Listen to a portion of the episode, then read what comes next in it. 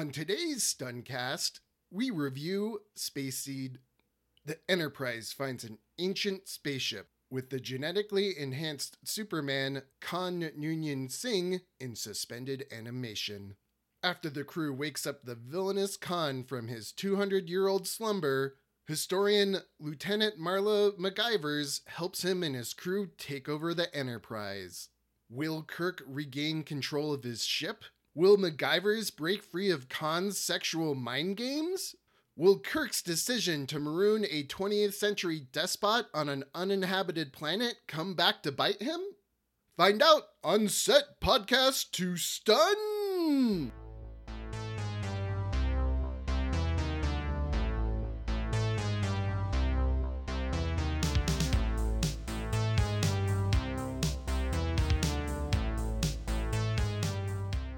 Hello, feeble minded humans, and welcome to Set Podcast to Stun, the podcast where we explore, explain, and enjoy the Star Trek franchise. I'm Clint the Q, joined by Chancellor Emily Gowron, Kabla. and uh, joined by Captain Corey. Um, here, Clint. One, two, three. These are my three pins that I earned going to Starfleet. And I'm going to unfortunately say that today I'm going to be resigning my commission from Starfleet. It's a tough decision for me to Uh-oh, make, but I think it's the right decision. Oh, well, you, do you have your own ship? No, no, no, You're just gonna go. no. I'm, I'm, uh, I'm signing up with the Romulans. They, uh, they said they'd take me, so they're going to start me out off. Uh, oh, actually, no. They sent me a little bit of a package here. Hold on, let me just get it open here. Okay, so I have a bowl cut wig. Okay, I'm gonna put that on, and then there's this gigantic power suit with like gigantic shoulders. Okay, I'm just gonna zip Do you that need up. Very slimming in the waist. Okay, and then some face powder, and we are good. Okay, so here I am at the table with you, a Romulan. Um, well, not really, but maybe I can work my way up the rank. Uh, I'm starting off as a Centurion, and then they told me if I wanted to make Admiral, that's five ranks away. So maybe in five weeks, uh, I can be Admiral and do it my own way, and you have no power over me anymore. okay, well, I didn't really have any power. Yeah, so anyway, so long. but- Uh, take care, and um, let's just get the show on the road. Oh, okay, well, now introducing uh, Centurion Corey. rolls right off the tongue. Hi, everybody. Glad Yeah. to be here. well, speaking of power mad dictators, this week we are reviewing um, Space Seed. The power What mad a great- dictator is Clint, by the way. Yeah, I Yeah. was like, are you dissing yourself? he- I don't He- know what's I don't know what we're talking about, what you guys are talking about. I'm very benevolent and kind. I give you guys 30 minutes of uh, outdoor time a day. Um, that's that's more than other podcast hosts. You have So- stopped beating us before our breakfast of gruel, so that's been nice. Yeah, well, you guys have been a little bit better. So so yeah, I mean, it's just now um a light spanking that you guys get before Not me, because. I'm not. That's- I'm not un, in, under your control anymore. I uh, answer to the Praetor. And he just gives you light bottom caresses instead of spankings. It's it's like when a coach is like, "Come on, get out there," and he gives you a nice slap on the butt. That's what that's what Corey really needs to succeed in in any work environment is encouraging butt slaps.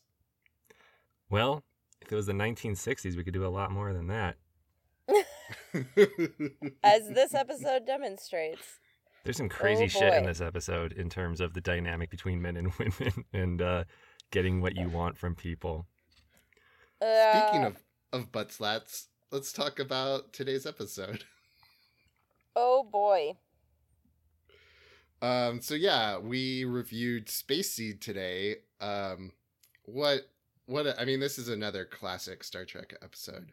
Um, so yeah, let's do our our thumbs up or down. Emily, what did you think of it? Thumb thumb up or down? Um, you know, I wanted to give it a thumbs up because we've got a pretty good villain here. hmm Um, But oh boy, were the Starfleet crew making me so viscerally uncomfortable. like I totally get why it's a classic, but I cannot promote anyone watching this. It was yeah, it was uh has a lot going on. It was definitely a very problematic episode, I guess. Yeah, yeah, yeah, yeah, yeah. Like if if you ever meet someone who's like, "What is toxic masculinity?" I don't even get that. Just watch this episode. Yeah, reference Space Seed. Oh boy. I mean, it's called Spacey. Even- you Seed. They might as well called it Space Cum for for how like just Space- testosterone rattled this fucking episode is. Oh yeah. Space jizz.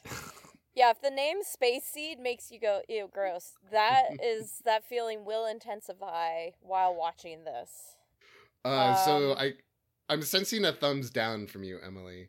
Like I I oh boy.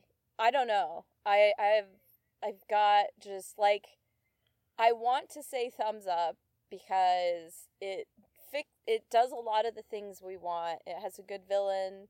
There's no real downtime, but oh yeah, the the enterprise or yeah, the enterprise crew made me feel really gross. So So let's say okay, so like a ninety percent or ninety degrees is like straight up, right? And zero degrees, we'll just say that is straight sideways. Where where are you on that spectrum? I feel uh, I feel like I I'm going to say it's a straight down. Okay, so with- negative ninety with degrees. the caveat that if I was seeing this the day it came out, I probably would give it a higher rating. Okay. So, uh, ignoring 80 years of cultural progress, Yep. thumbs that- up. Yeah. Also, Uh, what about- just climbed on my lap and is purring, so y'all might hear that. uh, okay, what about you, Corey? Thumbs up or down in this episode? Um, thumbs up. Like I would recommend it to anybody.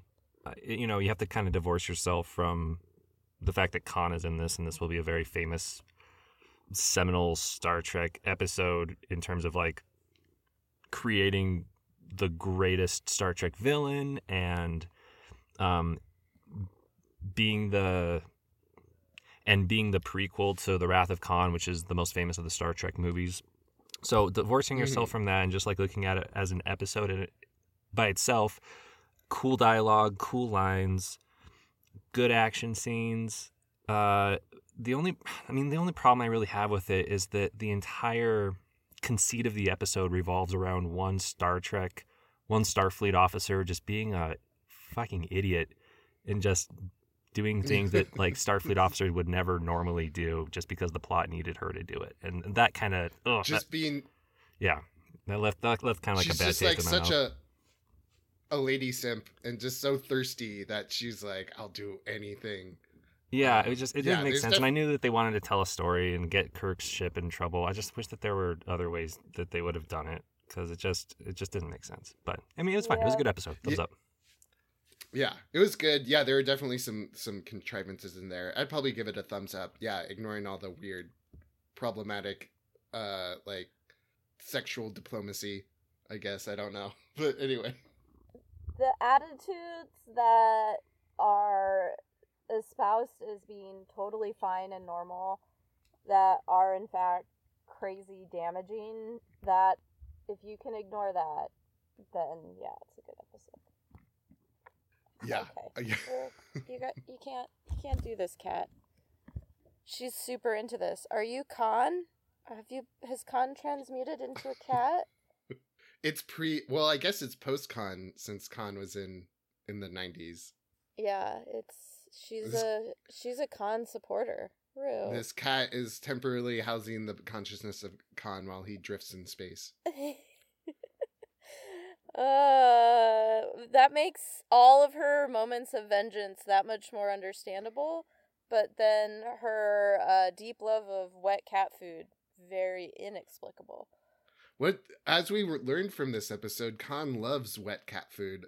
There's that scene where uh MacGyver's walks in on him and he's just eating from a tune of or a, a tin of of wet cat food. He's Oh, like, I forgot yeah, it's like that, from yeah. District I- Nine. I love the wet cat food. It's more French, but That you know what? Uh, that is actually more accurate because they say that he's a Sikh, yeah. and this guy is definitely from Spain. Is my guess? Like, Yeah. but he's definitely not from the Indian subcontinent at all. Yeah, Ricardo uh, Montalban. All right, so yeah, let's uh, launch into this uh, episode review. the The episode starts off right with the Enterprise like dramatically closing in on this vessel. They're like, "Where is this thing?" And they say it's from the '90s. Oh, they said no. Uh, The- well, Back the- in the it's a ship. 1990s, which is how Spain. my students talk. back in back in in the ancient era of the 1990s. In the late Um, 1900s, I'm like, shut the fuck up, you piece of young trash. the Enterprise crew dramatically creeps up on a, a vessel in space. It appears to be like a derelict ship. It seems like it was launched in the mid 90s, and they find the registry is the SS Botany Bay. Um, Which is already should tell you that this is a bad idea. Because it's a super famous Australian penal colony. it's the it was the best penal colony. I didn't say it wasn't a good one, I just said it was a super famous Australian one. So Spock, right? He he reveals that the last World War was in the '90s, which was a big reveal. I like the music, and then I was like, "Oh yeah, there wasn't a World War in the '90s." It, like that was supposed to be like a, you know, like that was supposed to be like a big reveal that they're like, "Oh, we're in the '60s now," and then the '90s there's another World War, and he's supposed to be like, "Oh no, not another one." I liked that, but I was kind of. And then they're like, the World War is the eugenics war. And I'm like, Mhm. didn't World War II kind of have that happen a little bit? Like, I don't know. It- it's kind of like if, I guess, I don't know. Maybe it's like if they said there's going to be a big world war in 2050 and it's all about terrorism. Okay, never mind. I take it back. That's great. it's the real eugenics war. The other one Yeah. was just a warm up.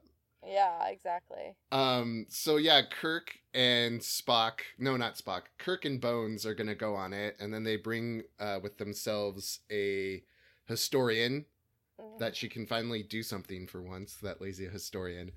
Um, her Instead name. of doing true historian work, which is apparently painting portraits in her room. What? All right, so uh, onto the ship, they bring Lieutenant Marla uh, MacGyvers, who's a historian. Um, she would much rather be painting on the ship. So that Spock, Kirk, uh, MacGyvers, and also uh, Scotty go on onto the ship. They're like, "Oh man, this is really old." Uh, Scotty would love to tear it apart. They basically turn on the lights and then they activate a pod. And we'll just refer to this guy as Khan. We don't we don't learn his name till later, but we'll just do that for simplicity. Um, so they wake up Khan. MacGyver's is like instantly like swing, like ooh, what a what a specimen of humanity. Um, says he's a Sikh. Um, and then he kind of wakes up. His stasis pod is malfunctioning. So um, Kirk smashes open the glass and they they bring him out. And not much really happens this scene, but basically they bring him to the Enterprise. But there are like uh, 80 other pods on this ship too. It's not just hit Khan in there. But he Yeah. woke up first because they think he was the captain, and the ship's rigged to when you turn on the power, the captain wakes up first. Yeah, to to bring him on. Yeah, and, and thanks. There's like 72 other people that survived. I don't know how many people started.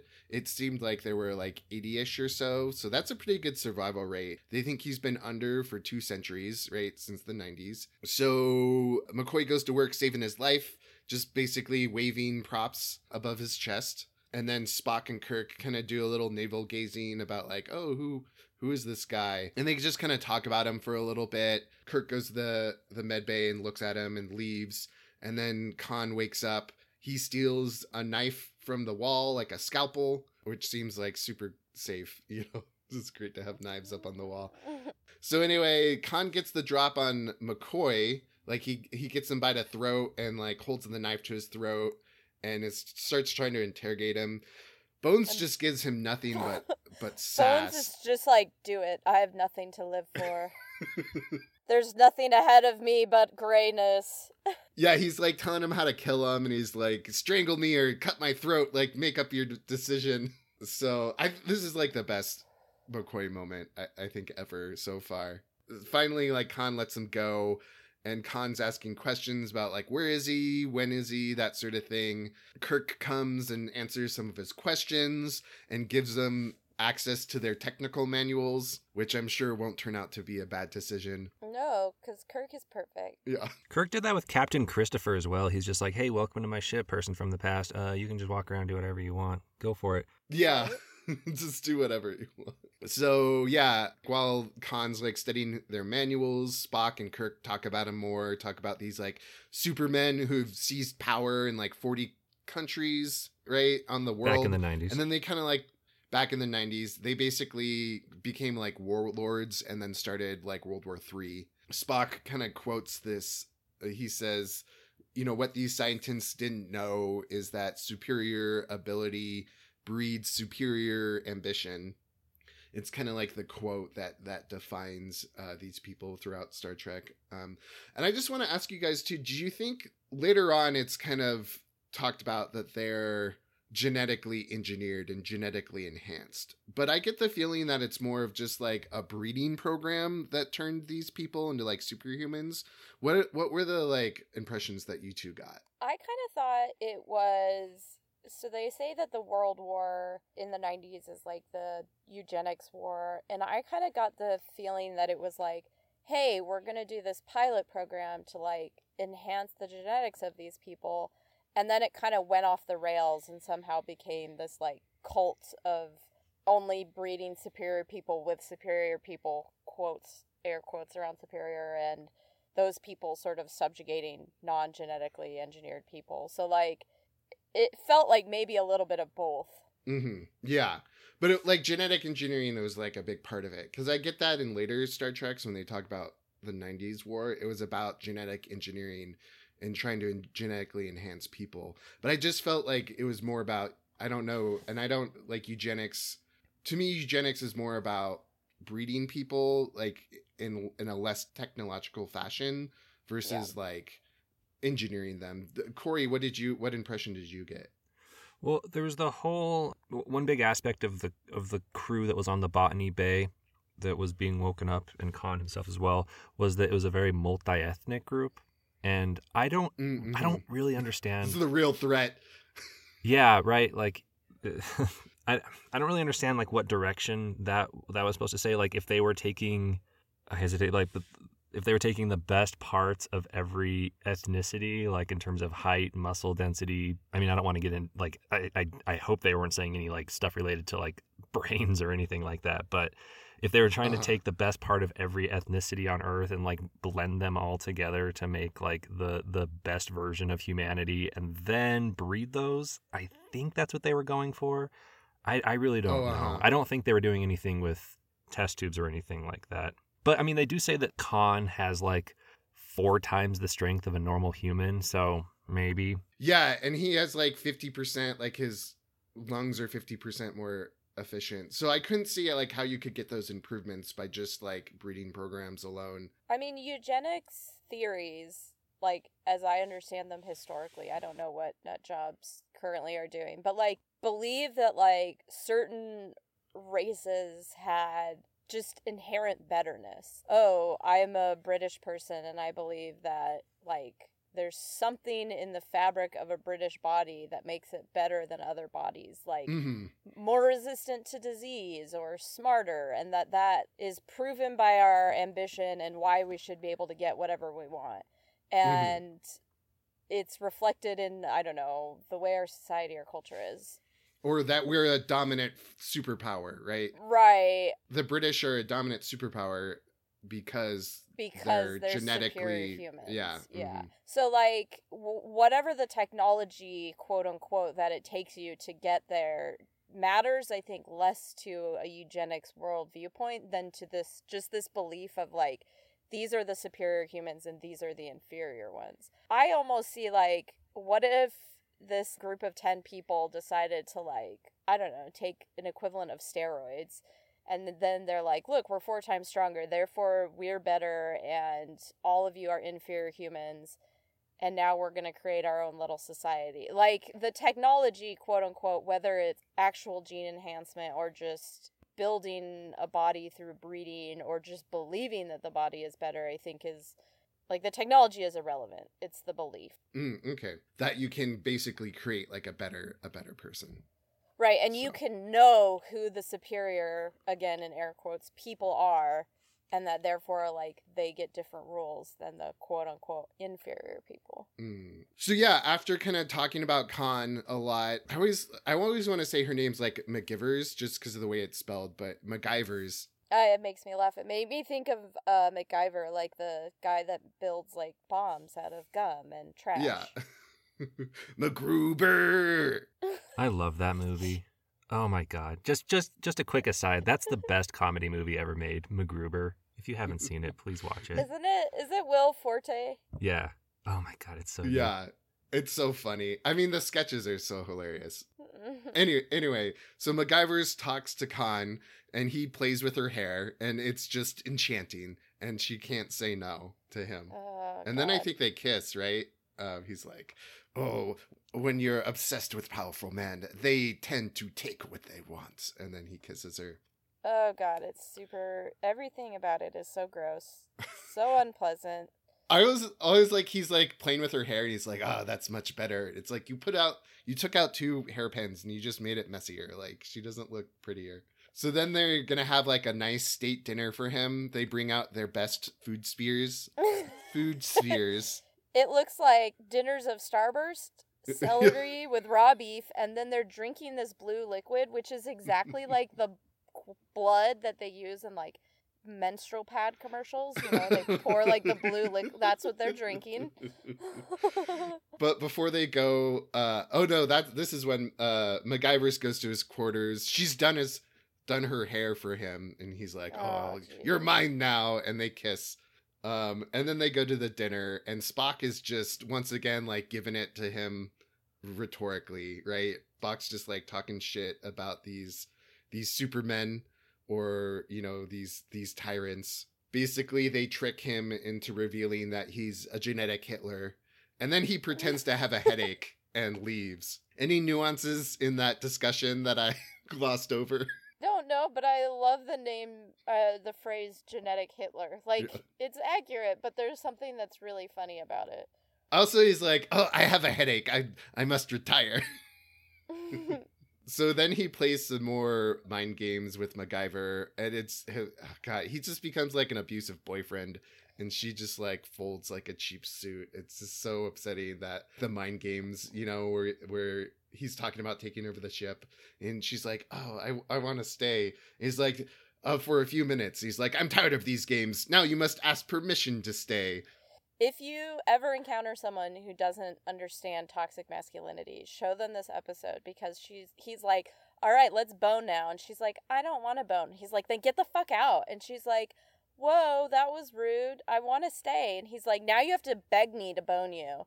And she's like, "Okay, I beg you." Like it is super he becomes immediately a cult leader and she's just like, "Yep, I'm down with this." Yeah, it's just very uh, yeah. It's just like the fallest, the fastest anyone's like fallen into like an abusive relationship. It was just like at warp speed. Uh, It's all also though like when they're having dinner. I know we're kind of I'm jumping the gun here, but like everyone on the Enterprise is just like, wow, if only it was the good old days back in Khan's time where men could just do what they want. Ha ha ha.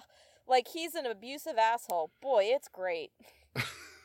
well, they they talk. uh, I think this is like the next thing that you're talking about. Yeah, where they Yeah. they discover that he's Khan Noonien Singh. He ruled a quarter of the planet. They said he's the last of the tyrants to fall. He was the best and most dangerous of them.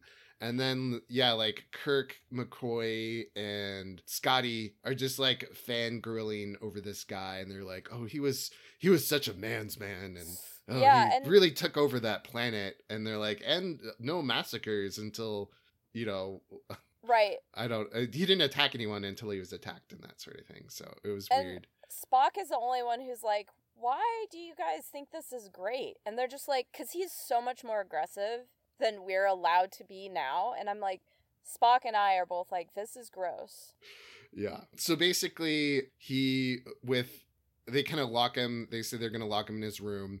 He just like hulks out and like rips open the door of his room and forces it open. It's funny. And then the brainwashed MacGyver's helps him transport onto his ship. He wakes up his crew. They do their stretching exercises, right?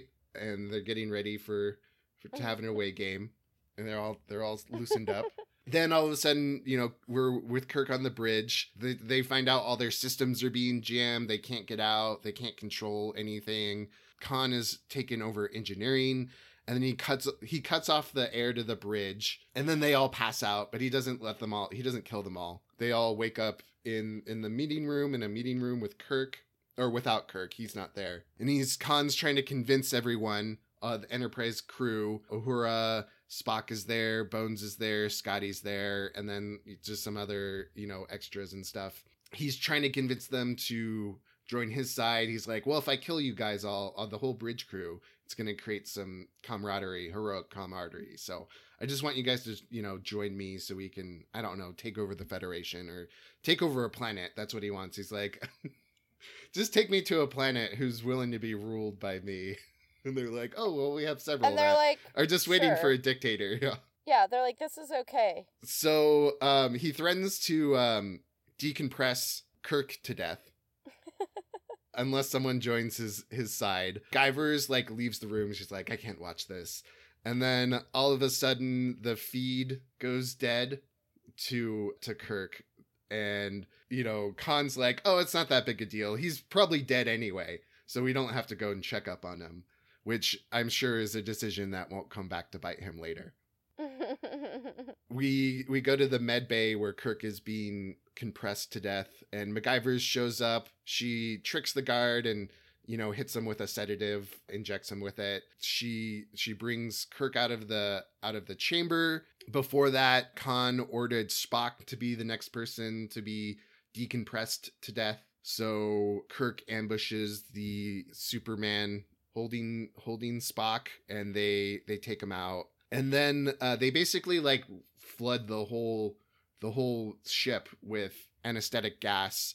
Khan Khan gets out in time and he heads to engineering and stops the the gas from being spread in engineering. Then we have a another fight. We have a fight scene between Kirk and and Khan in engineering. Khan, you know, takes Kirk's phaser and just like bends it in half to show how strong he is. Perhaps I have to say this, but this is perhaps one of my favorite Kirk moments is when Khan gets his phaser. He does this look that is the ultimate damsel in distress look. Like his back is against the wall and he kind of like looks down and then looks up. It's so. It, it really is just very like, why would you do it? My phaser. No, it came from my ship. There's a fight, and I think Kirk beats him pretty easily. He kind of like tricks him where he like pulls like a lever off that I think is probably like as heavy as a crowbar or something like that, and basically just like beats him down and stops. Oh yeah, and then Khan is like, well, first he's like, I'm gonna make your ship explode, and Kirk's like, not if I can help it, and they fight. Not There was my a- ship. Yeah. There's a cool scene where like Kirk was like hanging from the wall and he's doing like a scissor grip with his legs on on Khan's like head and then he like twists around and like throws him or something like that. But yeah, he beats him pretty easily for him being like a Superman five times his strength or whatever. It was a little homoerotic for sure. Oh yeah, well, what isn't in in Star Trek? Um, so it's a very ma- manly fight, and then um, they convene a kangaroo court for Khan with Kirk as the head. I feel like this is not very unbiased court, but um, Kirk drops all the charges on Khan Mm. and is just like, okay, well, we'll just leave you on a planet, just like this Australian penal colony, and you know, have fun down there. I'm sure this decision won't bite me in the ass at some point in the future.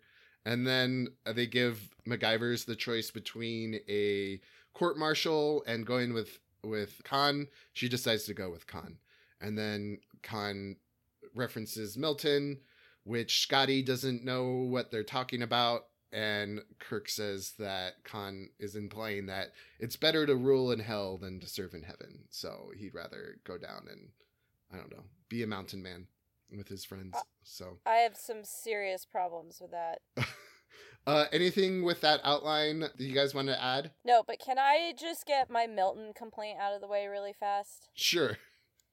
First of all, Milton is English, not Scottish, Oh. and mm. so there's no reason why a Scot should know him.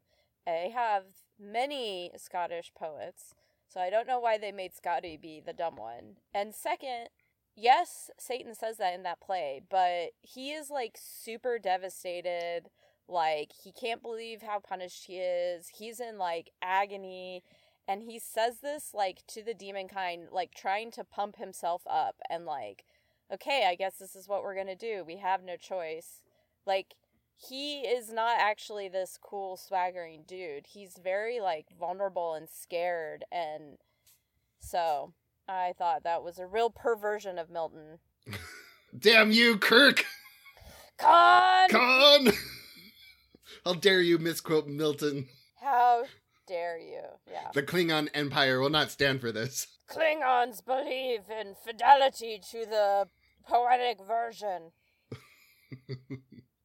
What the episode is trying to get at with these people is that if you're gonna mess with human chemistry or the, the human, you're gonna get your designer babies and you're gonna give them super strength and super intelligence, then you gotta be prepared for the fact that there is, as Kirk says in this episode, a streak of barbarism in us, and we are going to do our natural inclination, which is to rule. Um, society exists as a form of laws and um, and structures to stop human beings from doing what they naturally want to do. And so, if you have a class of humans that are hyper ambitious, hyper intelligent, strategic, people like Napoleon, Alexander the Great, um, Cyrus the Great, if you just have a class of those people, they are just naturally going to take over entire society, like uh, you know wolves over sheep. So the eugenics war was about getting these people out of power, and then, like Napoleon, and so like Napoleon, exiling them into space. So they didn't kill them; they just sent them into space. Uh, One other thing I was looking at was that they they ran into some timeline issues when they started TNG because they wanted to talk about they wanted to frame the Star Trek history like there had been a huge war in the past, like a World War III that basically devastated the planet. And they say, I think it takes like, it takes the world like a hundred years to recover from World War Three. Is what Ye- I, yeah, Yeah, so like the whole thing with like Zefram Cochrane and you know First Mm. Contact, that is the result of World War III. They had to kind of rewrite the eugenics war as just an event that happened in the 90s. It was not that's not the World War III event. So like there were two major world-shaking events in the 90s and then in the early 21st century. Oh, really? That's interesting. yeah that is To talking about the timeline, they said this rocket or this ship was launched in the mid 90s, right? hmm So like Khan had to be I mean, he almost had to be born like in the 60s or like around the time that this show was airing, right? For him to be old enough to be like a dictator in the mid 90s. I mean, yeah, I guess maybe in like, I would think dictator game would be a, a young person's game. You know, you've got to kind of get in on the dictator internship in your early 20s. I wonder what kind I of things were going to- on in the 1960s to make people worry about this being a potential future. Like, you know, you have, we haven't started any cloning programs yet. I don't think genetically modified food was a big thing in the 60s. So I just wonder, like, what the the seed was for for this fear that you know, 30 years from now, it, maybe we could start to see superhumans. Because World War II had Well, just I mean- ended, and that kind of settled that debate a little bit. Yeah, I think they kind of took that part out though of like what talking about eugenics or whatever took that out of World War II and then kind of focused in on that more. I think there was, I mean, we've talked about this a little bit with like the more mind control episodes, but I think in the 60s there was this idea of we've gone as far as humanity can. Can we transcend consciousness? And this idea of like, could you develop psychic powers, telekinetic powers, you know, MK Ultra stuff? Like, could you expand the human mind further than it has before? and what would that do to humanity and and sort of like this the 60s is also where you get like a lot of belief in the paranormal and the supernatural and extraterrestrials and like cults are really taking off because of this idea of like taking humanity to a new plane on a mass scale hmm so maybe that is where they kind of couple that with like the hangover of World War II and say, what if these two things both stay as part of the way that we think of our culture? This is almost on the the other scale though of like expanding the mind, right? Because that's kind of yeah, very also the body. yeah. It's like it's it's yeah, improving the body with science too. It's like a science run amok as well. I think one of the things that bothered me, I mean, there are several things that bothered me about this episode, clearly, but one is, and I, I'm taking a lot of this from this book called uh, Lies My Teacher Told Me um, by James Loewen, and it's about the way that history is taught in the US. Spoiler alert, terribly. Um, but he says one of the problems is that a lot of K 12 history is taught as like great men. hmm Like, America is a country because of George Washington. hmm And like in reality, a lot of these like great men are not really that much different from any of their people in their time. And there are like lots and lots of other people around them and like they don't really have special abilities and like even Napoleon is like in some ways he was just a really stupid guy who just kept doing stuff. Imagine you're like Uber driver who talks about his mixtape and you're just like, oh man, but like he's so relentless and does it so many times that somehow it works. Like that doesn't make him like a genius musician or genius promoter. So this episode kind of falls into this trap of being like some men are just superior as opposed to like their accidents of birth and being in the right place at the right time and Mhm. luck.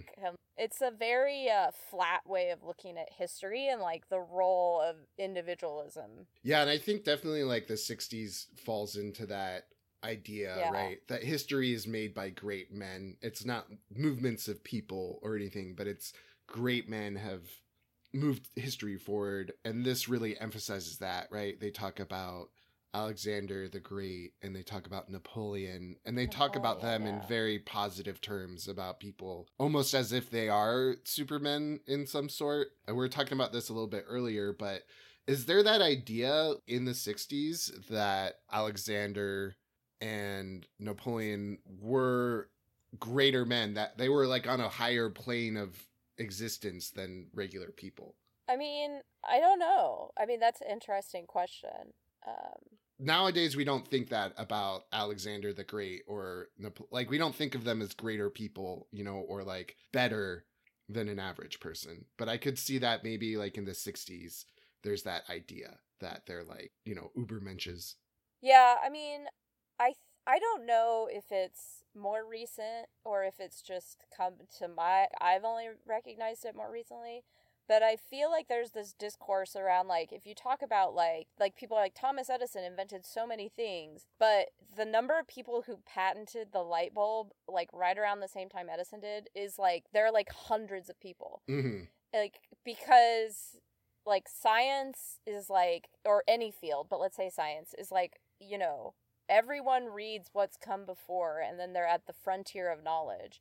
And so if you're doing a good job and there's you know thousands or millions of amazing scientists alive at any given point you're all operating on the same frontier. So some groundbreaking idea is going to be close like the same groundbreaking idea is going to be close to lots of different people.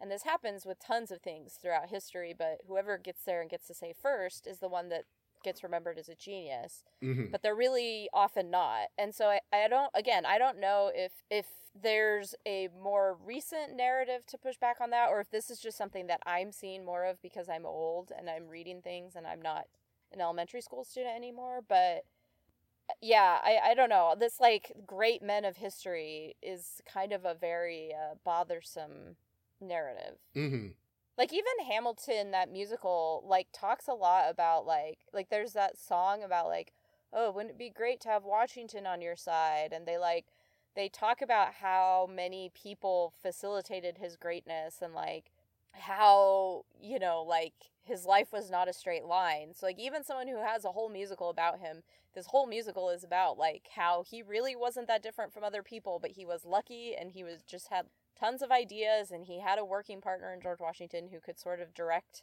which ideas to follow through with and like he is both remarkable and ordinary at the same time hmm Yeah, and I think that's an idea that nowadays is starting to be more recognized, common. right? Yeah, Yeah. is is that history isn't made by individuals; it's been made by movements. And so, looking back on this episode, that idea that Khan's a great man or whatever is a little bit more bothersome, I guess, yeah maybe and seems seems more outdated. Yeah, looking looking from it from today. Yeah, I also think one of the things if we're talking about these weird damaging ideas, like the the part where they're all sitting around talking about how they found out Khan is who he is and Kirk calls him he's like men back then were more adventuresome, bolder, more confident and this idea that like greatness comes with brutality and that that's just something we should be okay with is really really fucked up. Mhm, yeah. I don't like it's it's like an apologist it's like an ap- Mhm. apologetic for violence and for uh being like a dick to other people and Mhm. I still see this argument and I still see people having this attitude and I'm like that's not true like humans humans are not inherently any more aggressive than they are cooperative we've just allowed this idea that if you're great, you're gonna be a really rude, violent dickhole, and I'm just like, nope, it's no. And I think we've we've seen this theme before in Star Trek where they have like, well, humans, you know, we need to be free and we're violent, and I'm like, what? like that's with last you know last week's episode with uh Landru right where it's Yeah, they're peaceful but they have no freedom and that's a intolerable state of being. Even if we hurt each other we have to be allowed freedom even if it means hurting each other or being violent towards each other.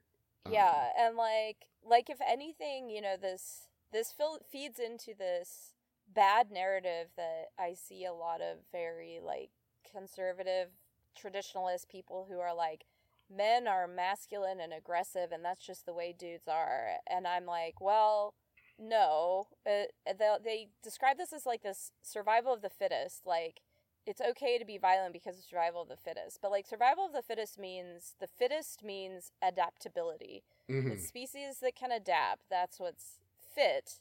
And even darwin like wrote very much about like cooperation Mhm. playing as much a role as competition. And so this this idea of like violence being okay if you're a leader and that leader is of course a man is somehow good is a really like gross like this whole this whole episode had a lot of really gross things like that.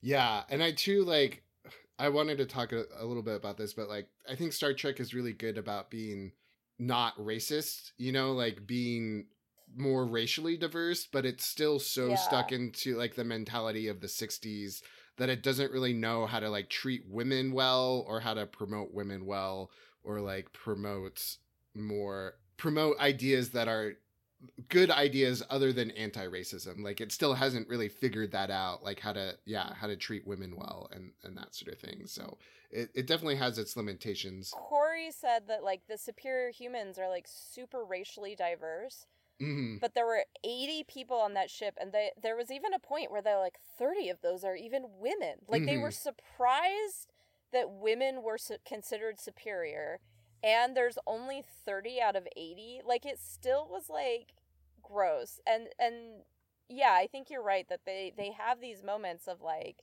and i i think i said something where i was like oh well i in the episode where kirk gets court-martialed i was kind of like yeah they have all these minorities quote unquote racial minorities but you know they're like these model minorities well khan is like a a bad guy i just want to interrupt when and there wasn't a woman right on that jury as well No, yeah. Yeah.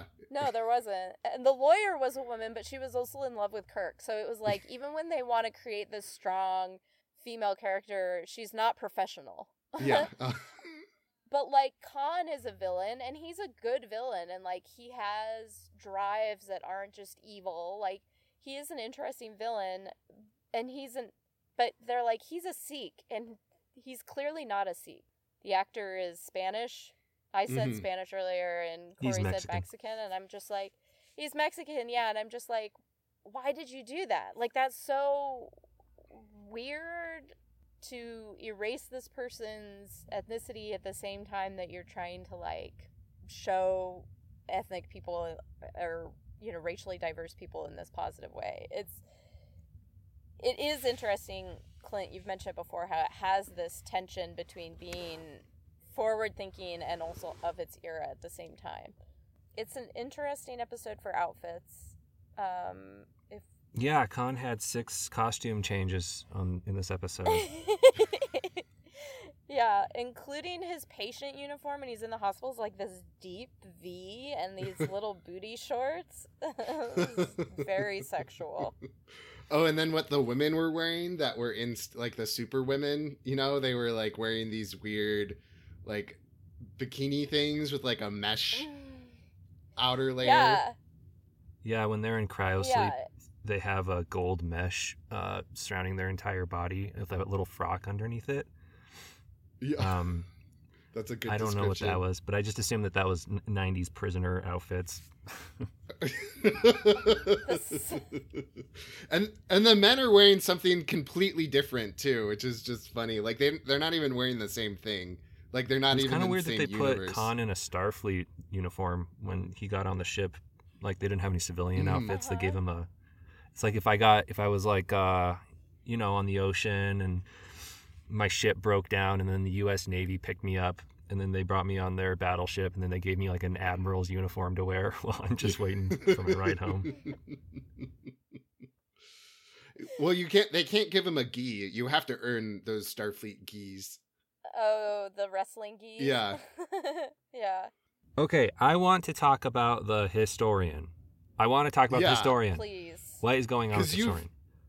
You've well, and two, you've talked about. You've argued that they need librarians on starships. Not like this. Not like this. Yeah. Okay. So her job, okay, so her job is she is a historian for the ship, but she's like a ma- she's a expert in 20th century human technology. Okay, fine. She, is she a, a technology expert? I thought she was just a historian. I'm sorry, just the 20th century. Like her specialty is the 20th Yeah. century. Okay. The 20th Mhm. century. So, first question, why do you need a specialist in the 20th century during the 23rd century? Like how often is it going to come mean- up where that's going to be important?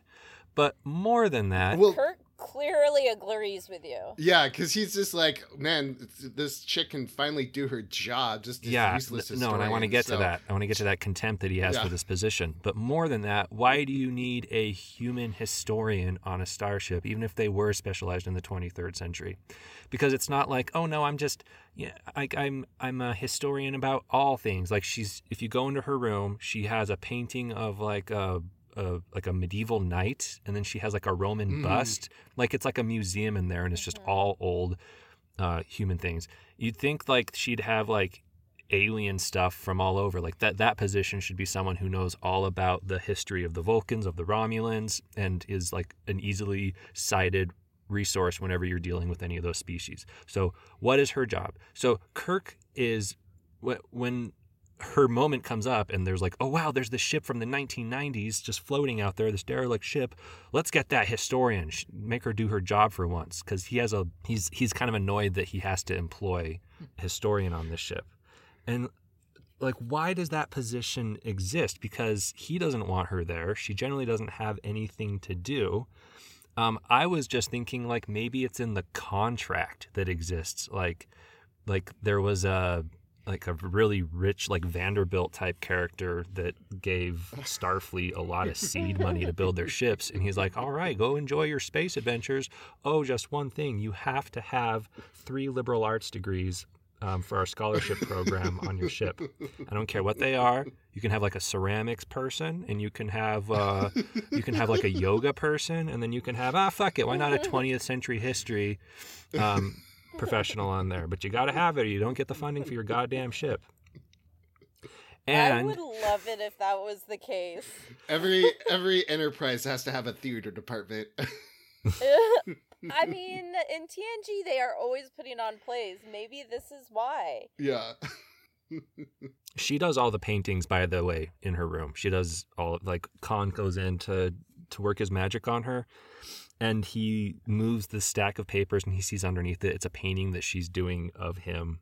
I gotta say, if I had only been dating somebody for a couple of days and they started doing a painting of me, I don't know, think I would. I don't think flattery would be my first feeling. Oh no, no, he was totally freaked out by it. He was just he was just playing he was just playing her. Right? He was just like, "Man, this chick is totally insane." She she can be my first recruit for my new cult. Yeah, he's just like but he's just excited that he can now play with her brain and her hair. I I have a theory about why she's on this ship that's sadly less enjoyable than yours. But I think it's like a limitate like a limitation of their imagination about computers because every time we see a computer it's sort of like a a secretary or like a Mhm. dictation machine. Like it's just recording meeting notes or like keeping a to-do list for Kirk in that time when it's like all sexy voiced at him.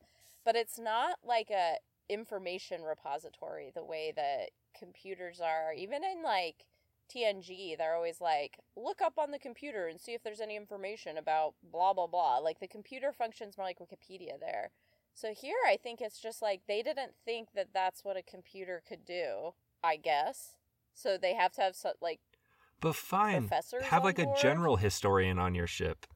I know. I like Corey your explanation because it would explain Captain Kirk or not Kirk. I'm sorry, Captain Picard, because he's such an archaeology nerd. What if he was like an archaeology major, and then they were like, "Hey, we need liberal arts majors in Starfleet," and that's how he like got in, and Yeah, he was, he was one on of that the track. like liberal arts hired. Yeah, Because he's not a super technology guy, so Mhm. yeah, he's not a techie guy. Yeah. He talks about he almost became an archaeologist instead of a Starfleet captain.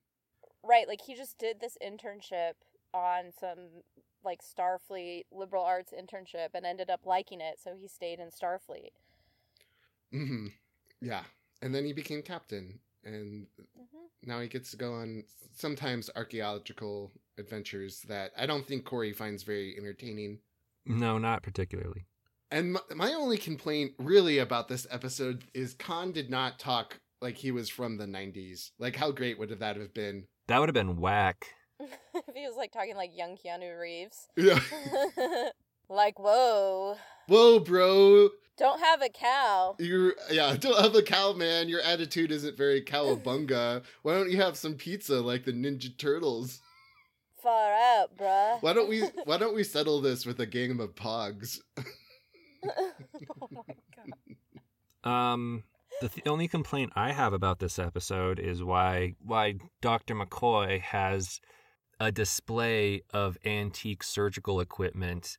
Like it's not in his office; it's in the it's in the room where the patients sleep, and there's no glass in front of it or anything. And there's like a saw, and there's a bunch of different types of knives, and some like calipers. And it's just right Like, where can Khan you- can get up and grab them, and then like he grabs his knife and then he runs back to his bed real quick. He has like just a gun there just for no reason. Yeah. like a Yep. revolver. Can you can you imagine like going to your doctor for like a checkup or like I'm a lady going to like the gynecologist and the art on the wall instead of being like a soothing landscape is just like an old timey like doctor's saw that they cut legs off with in the Yeah. Civil War. It's like and, Jacob's ladder. There's just like rusted saw blades everywhere, and yeah, just like hanging up, and they're like, "Yeah, those are my great great granddads." Anyway, what's going on with you today? Like, I'm I'm less concerned of like patients stealing those weapons and more concerned of like the ship is shaking all the time. So I just feel like it's Mhm. gonna like a knife is gonna fall off the wall and like cut someone's carotid artery open. Bones. That's what Bones is secretly hoping for. That's his kink. Is he's hoping someone will gut him like a fish. Will murder Yeah. him. He's like, God, end my agony, please. I'm an alcoholic with three ex-wives. You'd be doing me a God. favor. Finally, finally, kill me, please. Make it fast. Do you know what it's like serving under Kirk?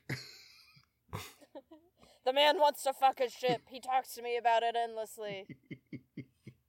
I keep telling him I'm a doctor, not a ship psychologist. Uh, I wanted to bring up that we now have irrefutable evidence that Kirk does his captain's logs live on the ship, on the bridge, while everyone is there with him. Because while the oxygen is cut off on the bridge, he's like, Captain's log, we're all fucking dying right now. I'd like to give a medal of honor to everybody else on the ship, like while everyone is like suffocating to death. So that proves Yeah, it. Anytime we hear him do it, he's doing it live. Yeah, I love this. Also, it, they are dying so dramatically. Like they're panning across the bridge, and all these people have like flung themselves in all these crazy ways. Like one is like draped over a banner or a uh, what's uh, what's that thing you put your hand on? A banister. There's the word.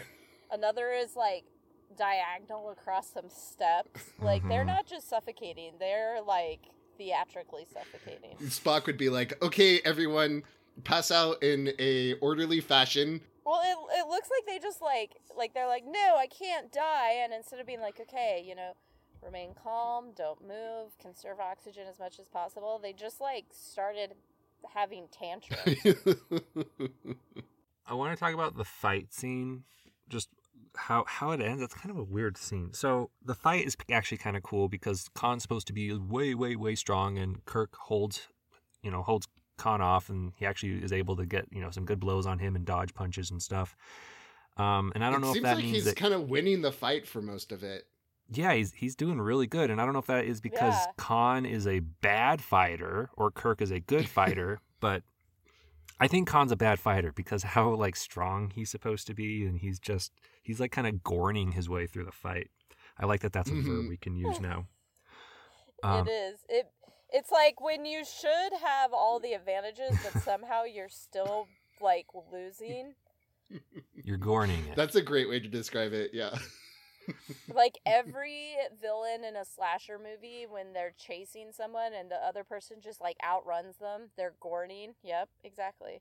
so there's uh, okay so the way that that fight ends um you didn't really talk about it clint but it's freaking weird so he's kirk is cornered up on the console and he's like reaching behind him to find any kind of a weapon he can use as khan closes in and his hand closes on these plastic Bakelite rods that are sunk into holes in the console and there's like dozens I of think- them I think it's supposed to be like a control, like it's supposed to be like a gauge or like a switch. I thought it was like a table leg. Yeah, it's like a table leg. It's like a it's like a plastic tent stake. Um and so he like pulls it out of the console and he just beats Khan into submission mercilessly with this plastic rod. I don't know. It was kind of weird. It would have been cool if he'd done something a little bit more clever like dis like, you know, discharge the phaser explosive on Khan while, you know, you know, some, something a little bit more um cerebral and 23rd century ish than just beating the shit out of him with a plastic club. But uh, I was when I was watching that, I had a thought where I was like, "Are we gonna get to add one to Kirk's kill count?" Because he definitely has this look like I will beat a man to death with my bare hands.